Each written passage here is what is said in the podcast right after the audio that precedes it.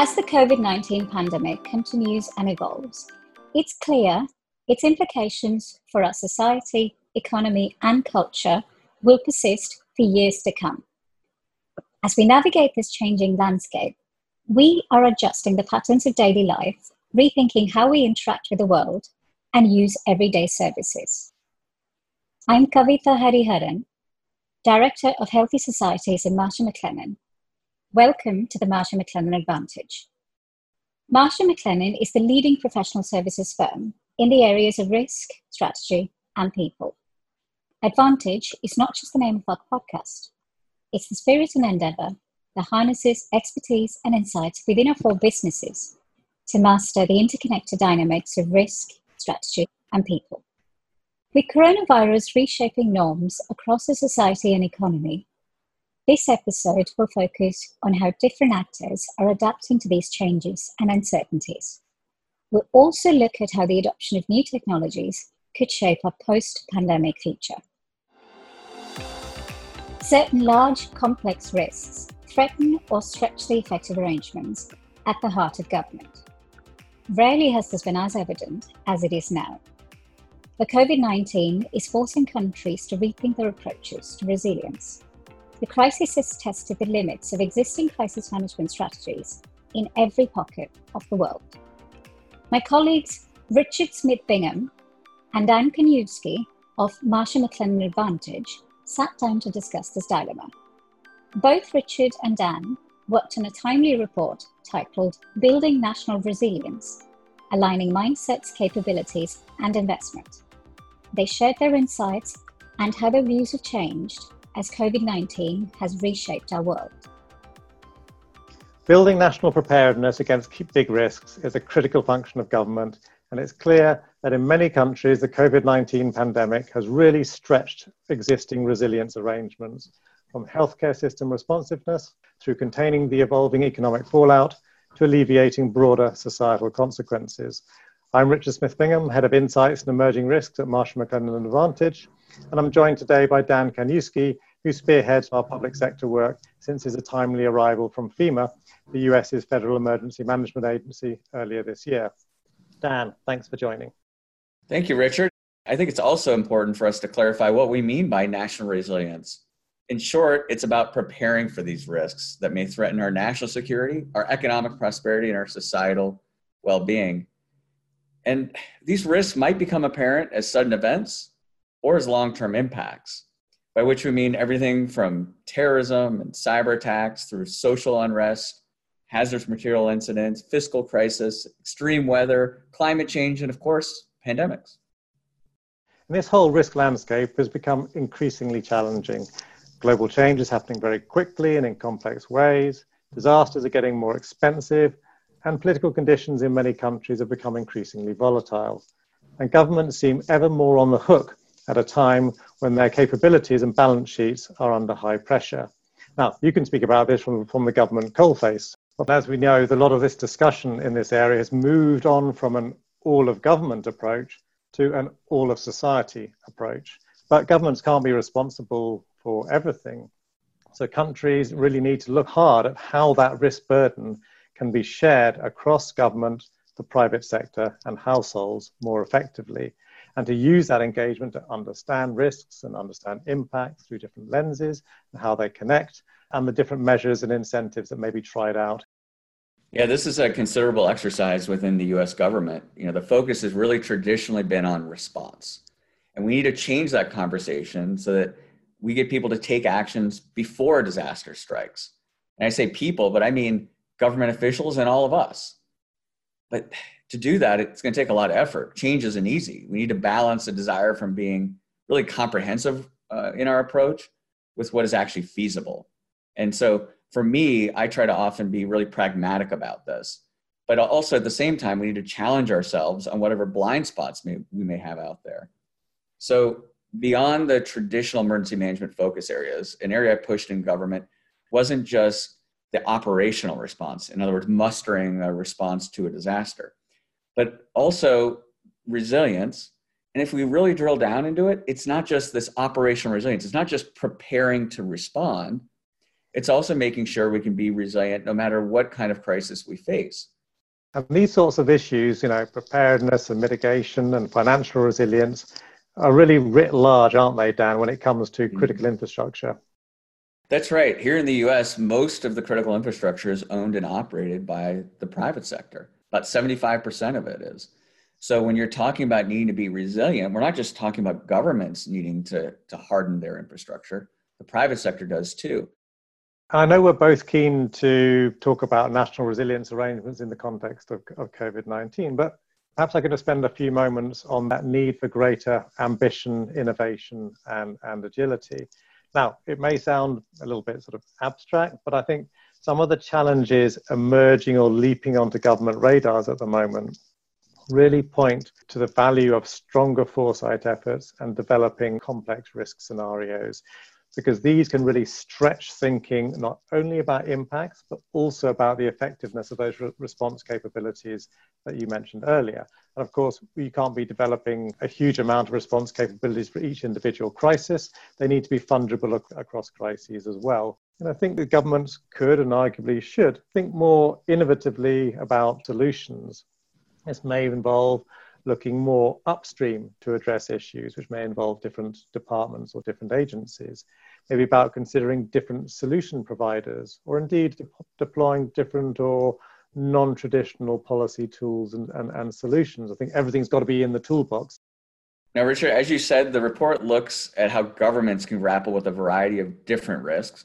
It seems like the pandemic, and specifically what we're seeing right now, plays right into the report's hands, doesn't it? Well, it's fortunate timing, maybe, for a report that was conceived in advance. But I think the crisis really shows, firstly, how important that national resilience endeavor is, and then also how hard it is to get right. I mean, after all, we're in the throes of a multifaceted healthcare crisis that has become a multifaceted economic crisis, which will have you know, profound fallout for businesses and societies alike. Yeah, indeed. Here in the US, pandemic has been on, uh, frankly, our radar for decades no shortage of reports or studies have been done to say this is a looming risk that we need to take action for. And frankly, actions have been taken.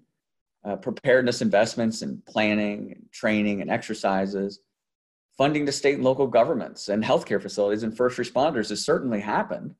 And those investments are paying dividends now, but it's clear that there's you know more to be done on this and a few things that have sort of struck me in particular about how things have developed. I think first is that sort of significant gap between plans and reality. We've seen analytical exercises for pandemics that didn't lead into actual preparedness arrangements, and preparedness arrangements that have fallen short in execution. And of course, all pandemics have different characteristics, but it's clear that even some common factors, such as you know PPE availability and the procurement possibilities, slipped through the net in terms of some of the thinking around that? Honestly, I think everybody realized pretty early on that what we need for coronavirus response is more than what the government alone can provide. The, the private sector and NGOs and individuals. And this is along the lines of what FEMA is now calling the whole of America response. I really like that term. I think it's it's a it's a synonym for a whole of society response that we talk about. And you know, to give some specific examples uh, with regard to the to the coronavirus response, the the whole of America or whole society means uh, the private sector. So automobile companies, look what they're doing. Some of them are building ventilators. Uh, other manufacturers retooling their factories and they're suddenly churning out masks and other personal protective equipment. Silicon Valley, really innovative stuff come out of there, uh, like apps uh, to assist with uh, contact tracing and NGOs are, are really the unsung heroes here. They're, they're kind of operating quietly behind the scenes. But in communities, this is what individuals who are most vulnerable are truly relying on, which are those non governmental organizations providing everything from food to financial counseling. And, and then we look at us as individuals. What can we do to mitigate uh, the impact of this disaster? Well, frankly, mitigation is literally in each of our hands. It's it's hand washing, it's social distancing, it's masks. So I think really at the end of the day, we need to realize we're all in this together. We all have a role and a strong role to play wherever we happen to be. And, and the more that we have, should we say, agility in our responsiveness to, to, be able to adapt to those changing circumstances and leverage our capabilities, the more we can all contribute to resilient countries. Again, these things aren't even just national issues because there are sort of a whole lot of international considerations at, at the same time. Yeah, this crisis, I think, has demonstrated that governments at all levels need to have a firm understanding of the risks that we all face and the mechanisms in place to operationalize resilience against those risks. So, all the more reason to have a risk framework in place, like we call for in our report. I think these are extraordinarily interesting times and very significant challenges for our risk governance arrangements and that interaction between governments, the private sector, and populations as well. Dan, thank you very much for this chat. Great. Thank you, Richard. It's likely that the COVID 19 pandemic will create permanent changes in the way some types of work are conducted, with new approaches particularly likely in healthcare. The technology to meet with your doctor over the phone or by video is well established, but historically underused. Its moment may have finally come. Telehealth visits are on the rise from routine medical advice to counselling and mental health services, more and more healthcare consumers are using telehealth for visits that were once largely in office. The benefits of telehealth are clear, and policymakers have taken note. Millions of people are getting the first glimpse of telehealth, and they may like what they see. Telemedicine seems like a simple proposition at first glance. Patients and doctors connect virtually to discuss medical issues without the need to meet in person. But technical and logistical roadblocks have stood in the way of widespread adoption. COVID 19 is accelerating that adoption, and broad recognition of the need for telehealth has prompted legislators to clear some of the hurdles, at least temporarily. I'm joined by my colleagues Mary Kay O'Neill of Mercer and Bruce Hamory of Oliver Wyman to discuss how the public's relationship with telehealth has changed, what still needs to happen to maximize this technology's impact, and whether the changes arising from this crisis are likely to last. So good to have both of you here. Good to be here. Good to be here. We're seeing telemedicine become more prominent as we get deeper into the coronavirus crisis. Mary Kay, can you explain why more people are adopting this healthcare platform now?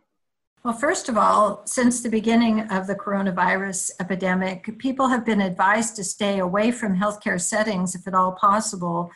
But people, of course, have ongoing healthcare needs, and so they sought different ways to get their healthcare needs met and have been able to access either their own physicians or physicians through telehealth vendors to get the attention that they require. Thanks, Mary Kay. Telehealth is, for now at least, an unfamiliar experience for most people. For those who haven't used it before, can you walk through a typical telehealth appointment? If somebody's having a telehealth appointment with their regular physician, it can be as simple as a phone call or a video chat over very common technology. I think that's something that most people are familiar with in their daily life, so that wouldn't be so different.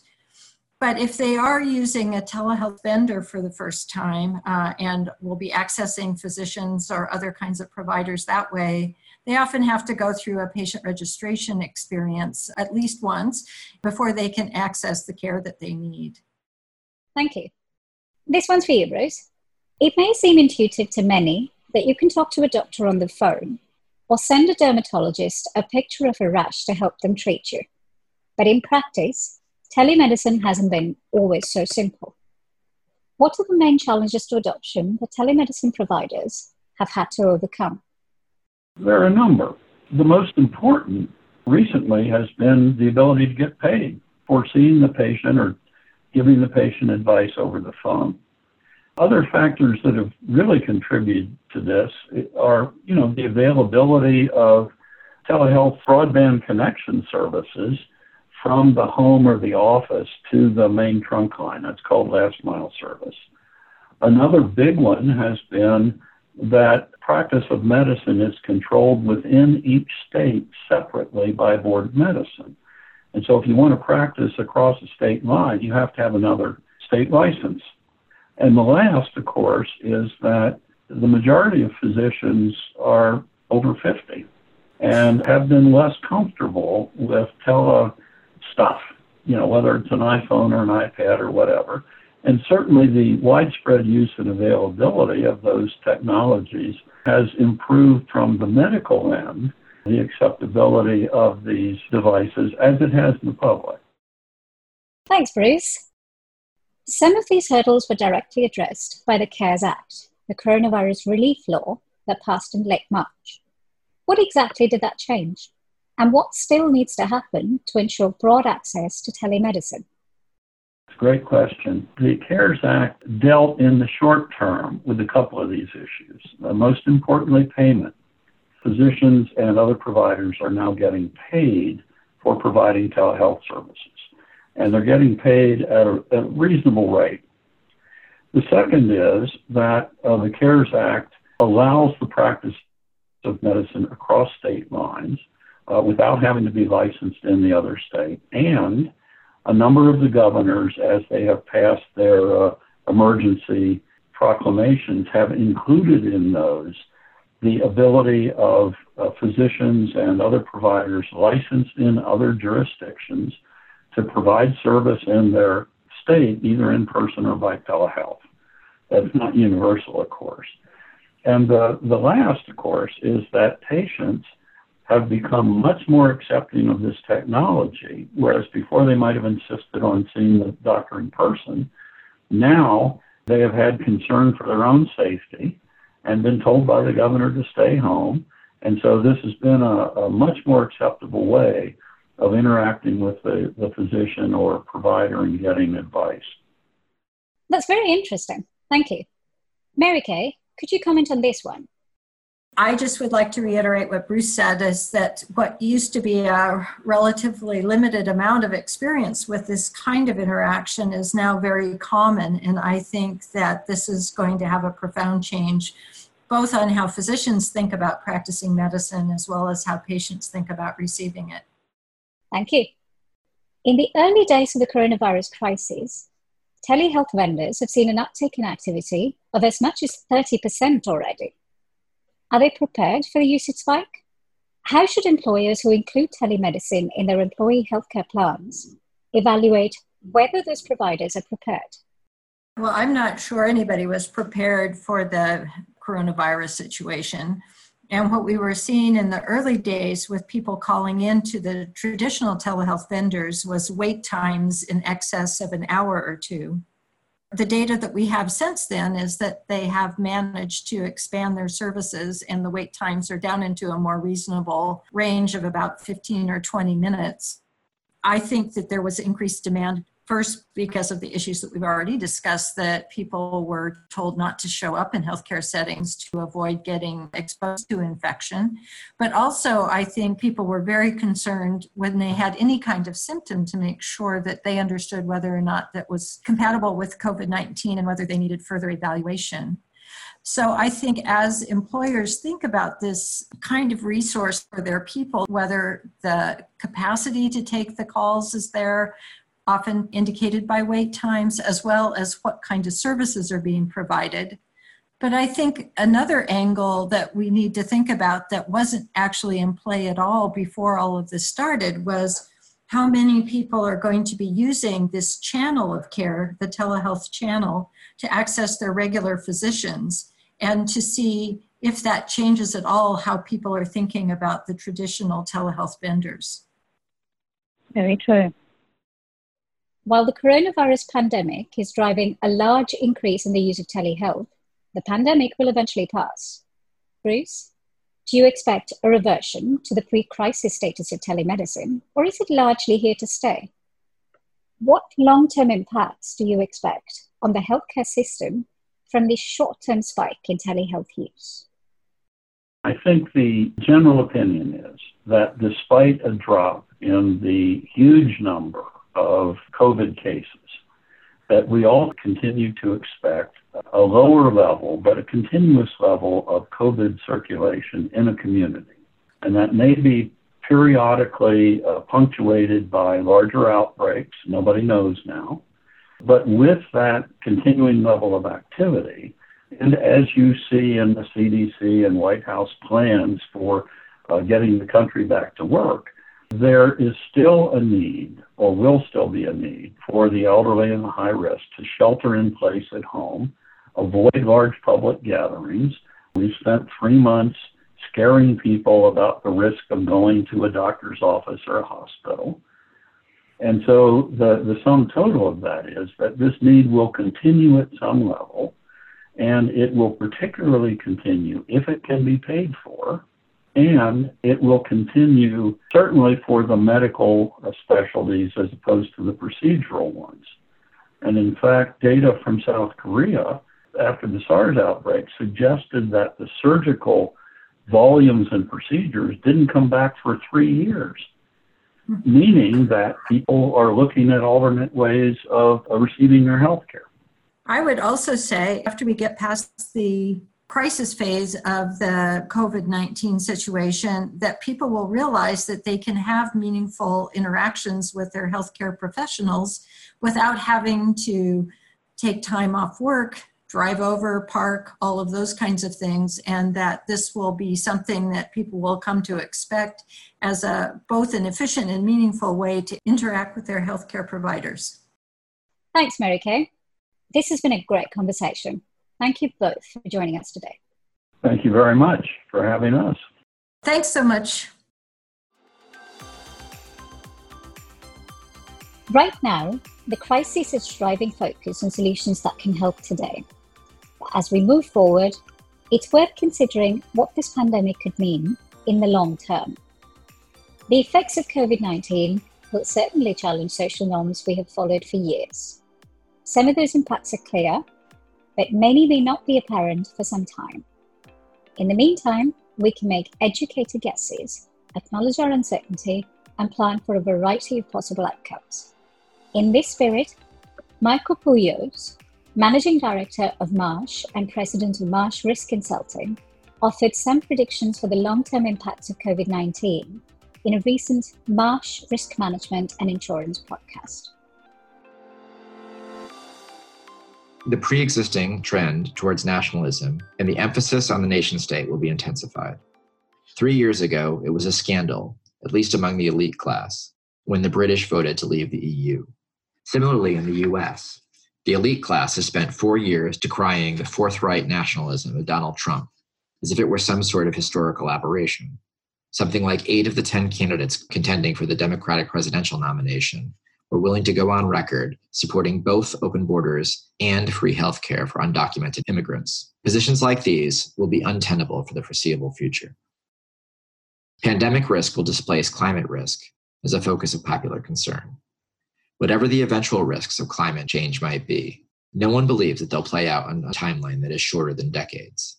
The current experience shows that pandemics can grow exponentially into existential threats in a matter of weeks national polities will demand that limited resources be focused on preparedness for the next pandemic. The deficit spending required to fund the various bailouts and stimulus programs from this crisis mean that we are more likely to get an experiment with something like modern monetary theory sooner rather than later. This is uncharted water for developed economies and is a source of significant macroeconomic risk over the next 10 years. While we can't say for sure which of Michael's predictions will come true, what we can say is that our world will change as a result of this pandemic. Societies adapt under pressure, and we are seeing glimpses of the post pandemic future. The challenge we face is building resilience to ensure we have more tools in our toolbox for the next great threat. I'm Kavitha Hariharan, and thank you for listening to the Marsh & McLennan Advantage.